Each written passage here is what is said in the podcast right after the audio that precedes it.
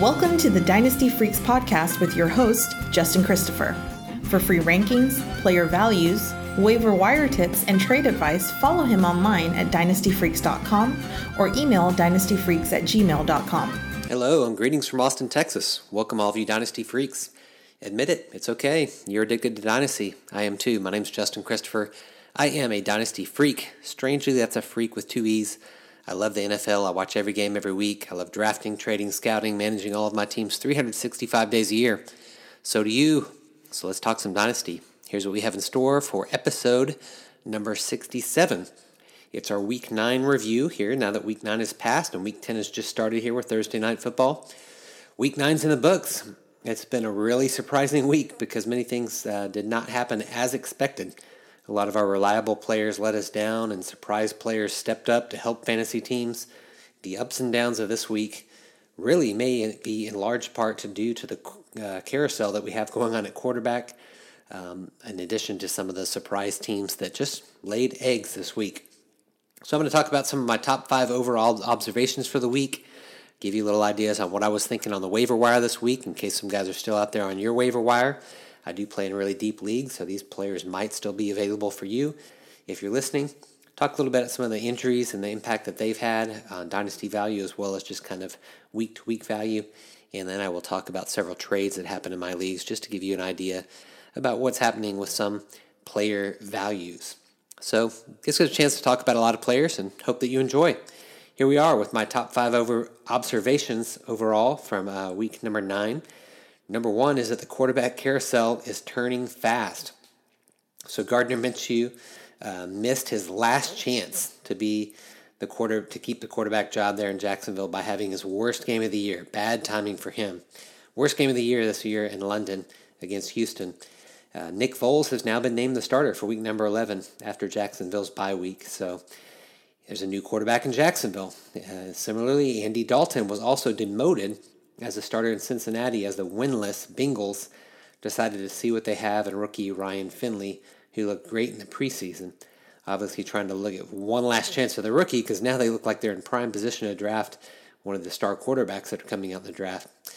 On a similar note, Cam Newton was finally placed on IR and lost for the season, meaning Kyle Allen will continue as starter and not have Cam leaning over his shoulder anymore. So he's got the, the job for the rest of this year at least.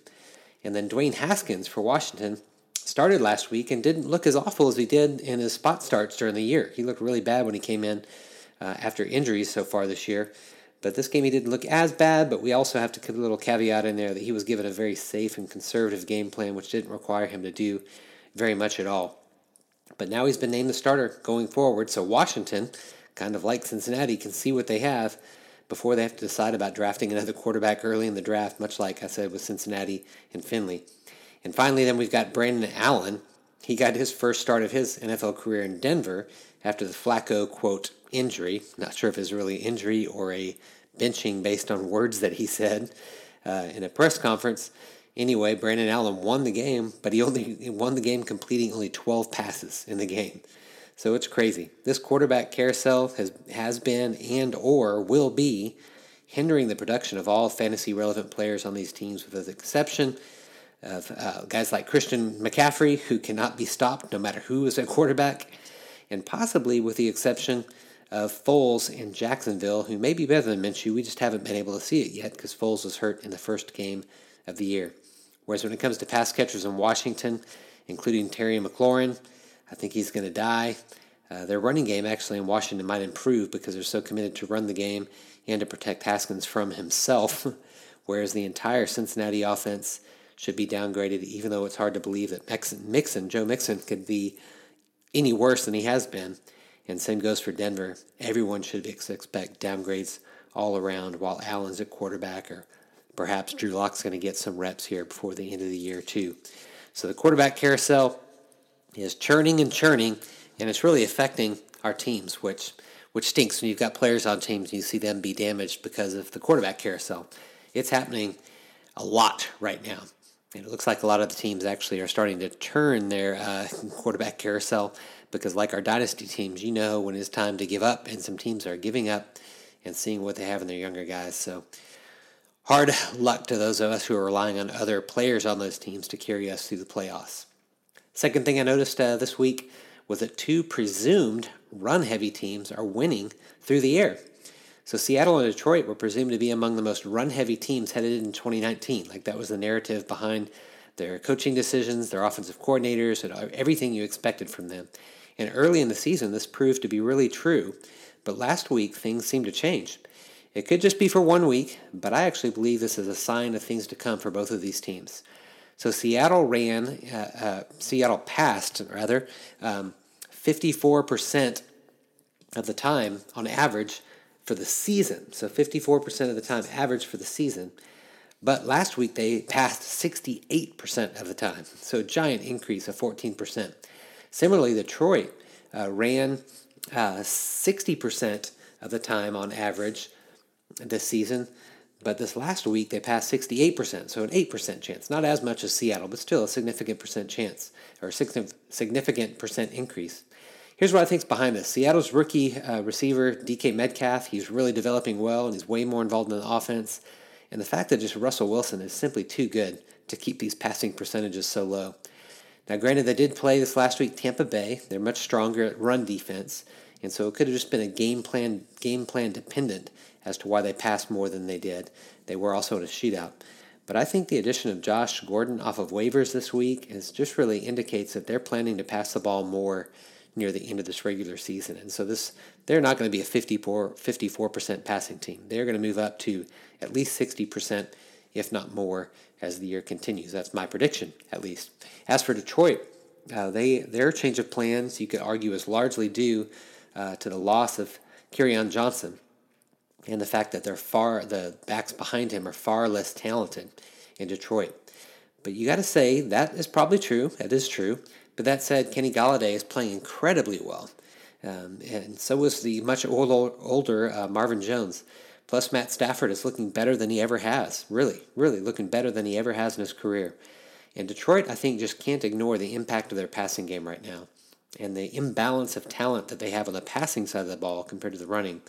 And I think they should see their passing percentage increase significantly as they kind of try to push for a wild card spot in the NFC if they're able. So, two presumed run heavy teams are actually starting to lean more pass heavy, and I think that's going to continue. Third thing that I recognize from this week, overall uh, theme, is that there's a changing of the guard in some backfields. Um, the great play and percentage of involvement seem to indicate that Devin Singletary, Damien Williams, and Ronald Jones may have a firmer grip on their backfields. Singletary had two thirds of the snaps for the second week in a row in Buffalo, and he scored 12 points compared to Frank Gore's two points. Whereas uh, Damien Williams had 72%, highest snap count of the year, and scored 23 points, largely based on one run, granted, but that's still compared to McCoy's one point that he scored. As for Ronald Jones, he had 53% of the snaps. Doesn't seem that great, but when you divide it up between all the backs that they had there, he had 53, and I think Barber actually had 14 or 13 or 14%. Um, Jones actually scored 15 points last week compared to Barber's two points. All that to say that it appears that Buffalo is giving their rookie Singletary the lead work, and that Andy Reid has moved back to his offseason pronouncement that Williams is the every down back, and that Coach Arians has already stated this week that Jones has earned the lead role in Tampa Bay. So, upon this news, what would I do? Upon this news, given my value of these players, I would really try to buy Singletary. But now he's at a higher point in his value. I just believe that he's worth trying to buy. Whereas I still would be willing to sell Williams, who I no longer believe in, though I did for quite a while.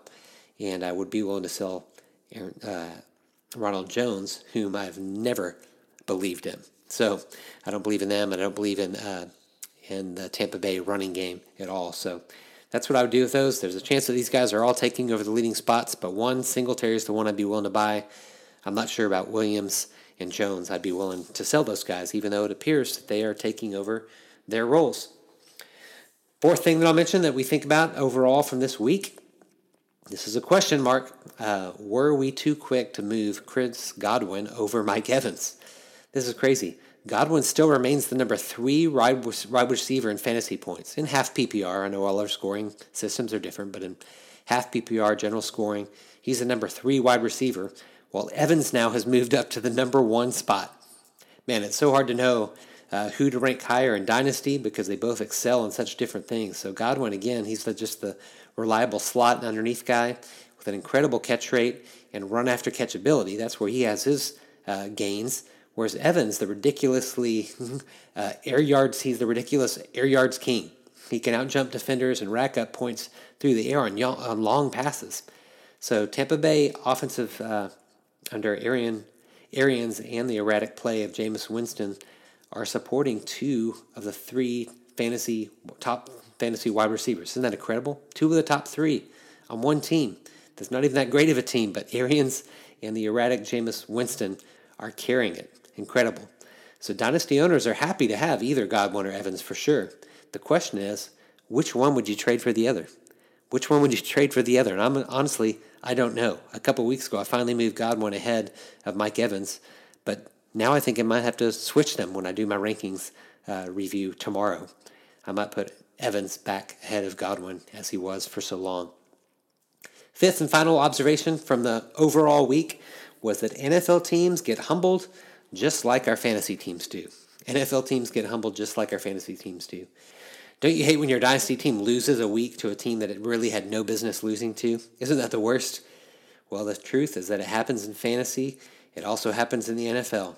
And sometimes the NFL upsets that result in our fa- actually result in our fantasy upset. This was a great example this week when great teams like the Patriots and the Packers got humiliated in defeat. Uh, except for a few Patriots like Tom Brady and James White who did okay, uh, the Packers and Patriots players killed our fantasy teams. While other teams like the Jets and the Bears, they're not really great teams, but their players were expect, expected to exploit bad matchups against the Dolphins and Eagles. The fact is, they didn't, and our fantasy teams felt the brunt of it. So sometimes the NFL upsets actually lead to dynasty and fantasy upsets, and thus very upset owners like you and me. I've been there, and we all have. Those are my top five observations for the week. Let me talk just a little bit here about some injuries that happened this last week and what I think that means for dynasty value primarily. But we'll talk a little bit too about like value in the short term. Uh, there weren't very many, so that's good news. First was Jacoby Brissett. Brissett strained his MCL early in the game on Sunday, but reports are that it's a minor injury and that he may even play this week. Uh, this is very little dynasty ramifications for Brissett or his teammates, but it could impact all the Colts players in the short term if he does miss a few weeks. Hoyer's a very capable backup, and he actually led the Colts to Colts players to uh, some pretty good fantasy points last week. He could do it again in the coming weeks. It's just he just couldn't do it as well as Brissett. Pretty pretty minor injury that I don't think is going to affect values for dynasty for sure. Maybe will affect values of players um, for the next couple weeks. Next up would be Adam Thielen. Thielen tried to return from his hamstring injury in week eight, but immediately re injured it in week number nine. I know because I started him and that was not fun.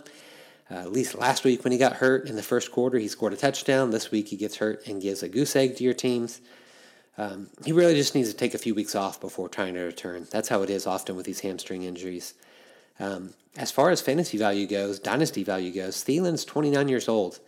And so these soft tissue injuries really should begin to cause his value to, da- to dip just a little bit. Not a ton, but just a little bit. Um, his absence is also giving rookie Olabisi um, Johnson a chance to improve and something that he's actually taken advantage of. So Thielen's not impacted his uh, dynasty value, uh, has not uh, impacted the dynasty value or the short term value of Kirk Cousins as his quarterback or Dalvin Cook or Stefon Diggs even though Stefon Diggs had a really bad game last week, I don't think that had much to do with Thielen being gone.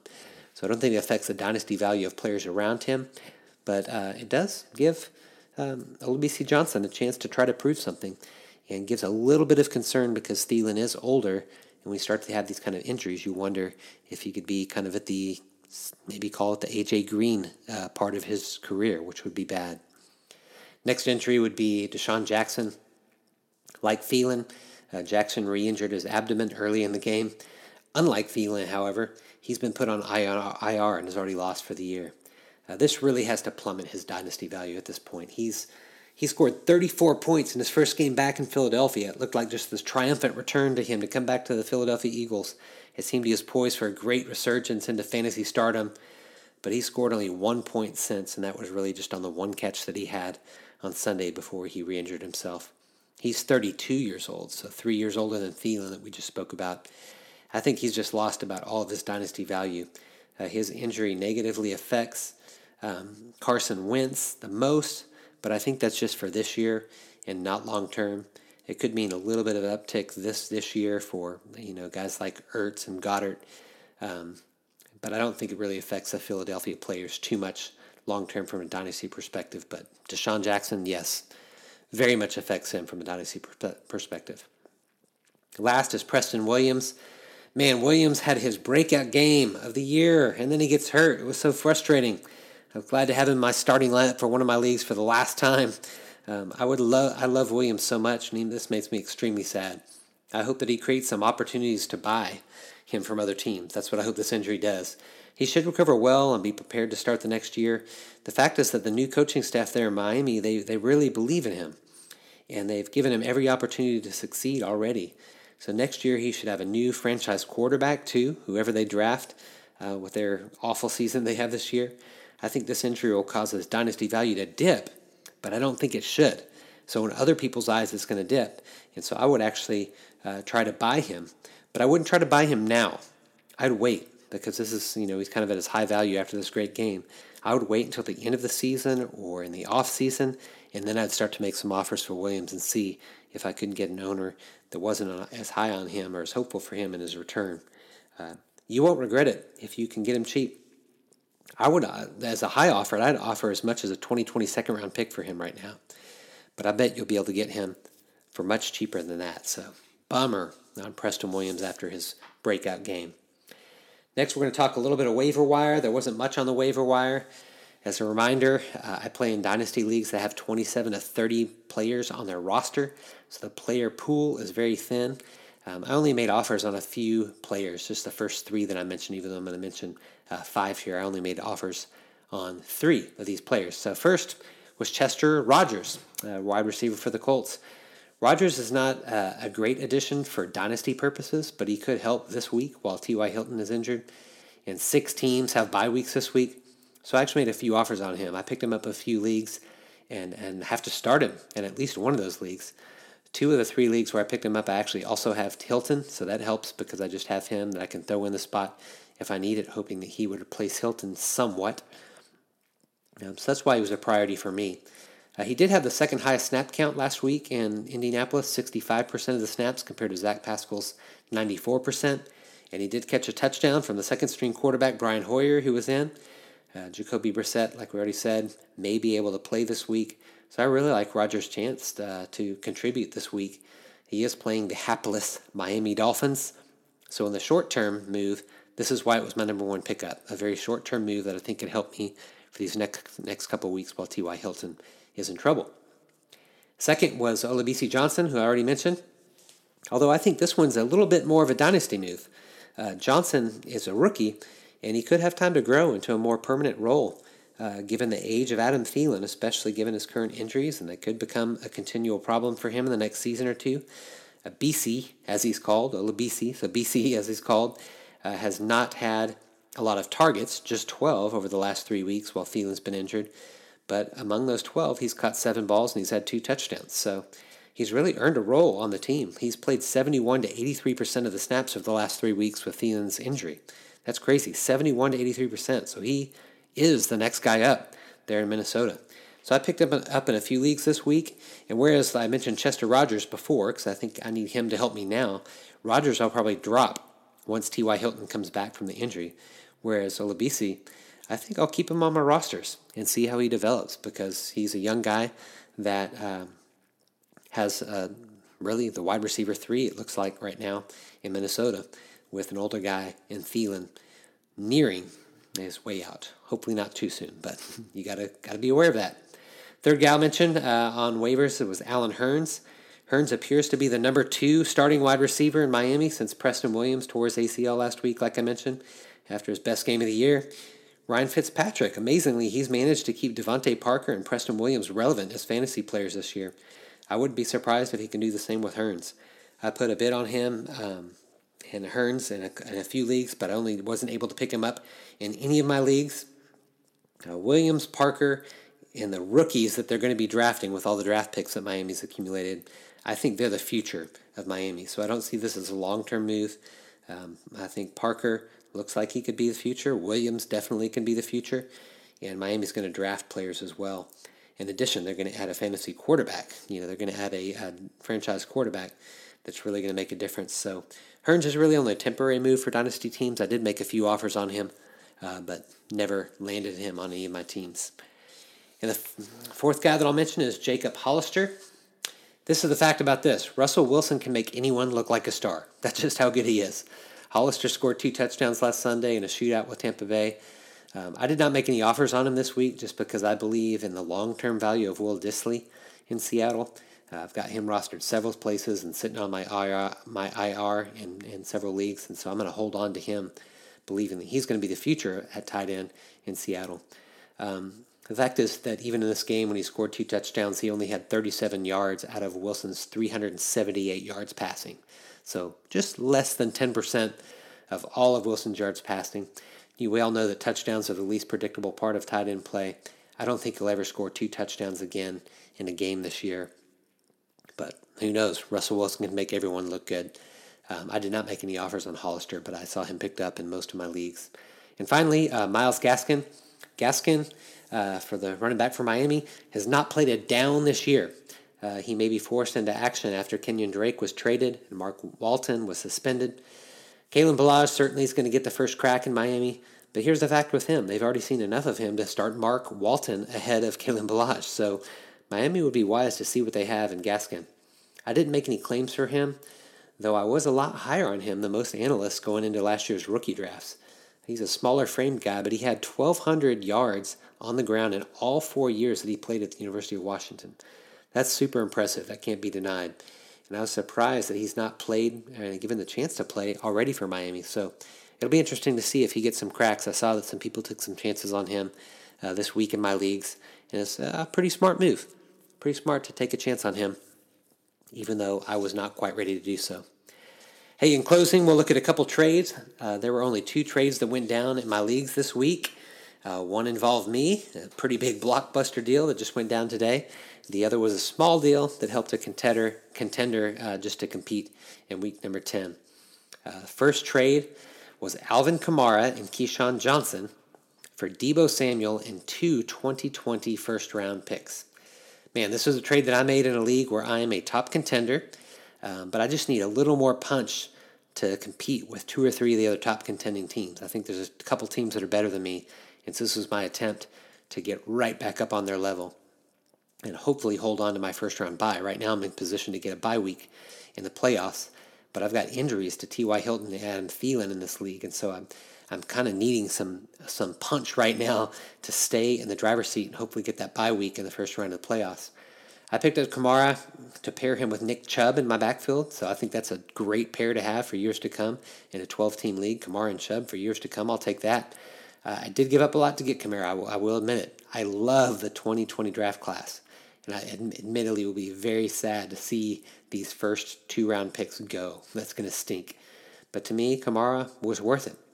He's young. He's playing behind a top five offensive line and a proven innovative coach in Sean Payton. Uh, he's already proven himself to be a top four or five dynasty running back. Um, and I, I just I was willing to take a player that I have seen do it in the NFL over two first round picks who have only seen do it in college.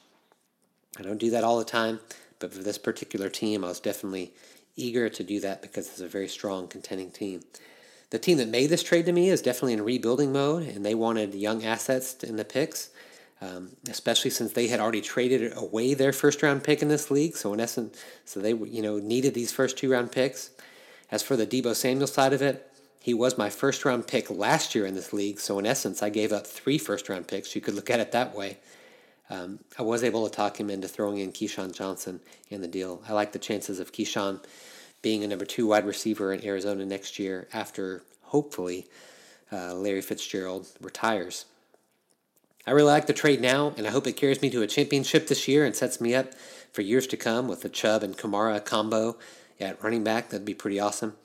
But that said, I have to admit, I'm going to be very sad while I sit and watch players go off the draft board next year in the rookie draft, and I just have to sit there and watch for likely 20 plus picks. Next trade was a real small one, uh, but I'll mention it here. It was Jason Witten for Mitch Trubisky in my leagues.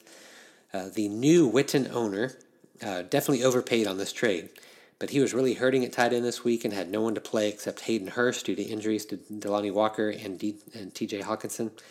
Um, it's a one quarterback league. He already has Baker Mayfield and Tom Brady at quarterback, and likely buys into the rumors, true or not, that Trubisky may be benched in favor of Chase Daniel after playing so poorly the last few weeks. This team's a contender and needed to purchase a tight end for this week. He's actually trying to contend and keep up his record with me. He's one game behind me in this league. And so he wants to get every point he can this week to stay in contention. As for the new Trubisky owner, uh, he's really a struggling team, probably not going to make the playoff, and he actually has an awful quarterback situation where he had Andy Dalton as his starting uh, quarterback with Cam Newton um, just moved to IR, of course, and then Dalton was just benched. So he really had to scramble too. So this is two teams kind of scrambling, finding a deal. Both teams are scrambling. Uh, one got the much better, younger prospect whose draft capital in and of itself is so high, uh, that being Trubisky, drafted in the first round so high, that I think he's going to be given way more chances to prove himself. And Witten very likely could even be in his last year this year. So I like the Trubisky side of this trade from a dynasty perspective, but I understand why both owners did what they did to try to win this week. So that's it for this week, my friends. Thanks for listening to my week nine review. Best of luck to you in week number 10. Feel free to reach out anytime at Dynasty Freaks. That's Dynasty Freaks with two E's. DynastyFreaks at gmail.com. I'm much better on email than I am on Twitter, but you can follow me on Twitter as well. I appreciate you giving a listen. You guys know what to do until next time. You need to go out there, get freaky. Thanks for listening to the Dynasty Freaks podcast with your host, Justin Christopher. We welcome your thoughts and advice. Let us know what you'd like to hear on the podcast or see on the website to help you dominate your league. Justin prides himself in responding to every email, so hit him up anytime at dynastyfreaks at gmail.com and follow him on Twitter at LonghornJustin.